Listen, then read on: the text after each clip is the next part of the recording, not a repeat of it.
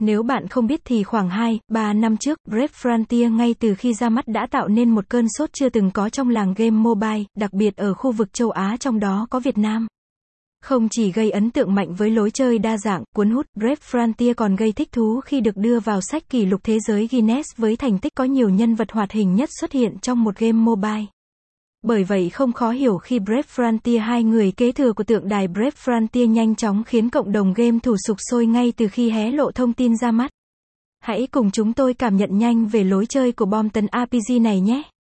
Đầu tiên, Brave Frontier 2 đã thực sự đáp ứng mọi mong đợi về một game RPG di động thông thường với hàng tấn nhân vật để thu thập cũng như một hệ thống chiến đấu tự động vô cùng hoàn hảo dành cho những game thủ quá bận rộn hoặc lười biếng.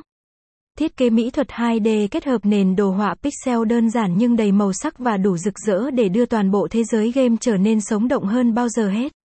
Tính năng mới được đề cập nhiều nhất trong Brave Frontier 2 có lẽ là việc loại bỏ toàn bộ hệ thống gacha vốn được sử dụng để thu thập các anh hùng mới cũng như các vật phẩm in-game. Nhà phát triển Alim đã thực hiện một bước đi mới hết sức táo bạo khi cho phép người chơi có thể mua các anh hùng mới bằng cách sử dụng tiền tiền tệ. Trong thời điểm hiện tại, không nhiều trò chơi di động sử dụng hệ thống này và chỉ có thể nhìn lại sau một thời gian để xác định liệu đây có phải là một động thái thành công để ngăn chặn nạn cờ bạc trong game hay không. Xem thêm, https 4 gamez247 com gạch chéo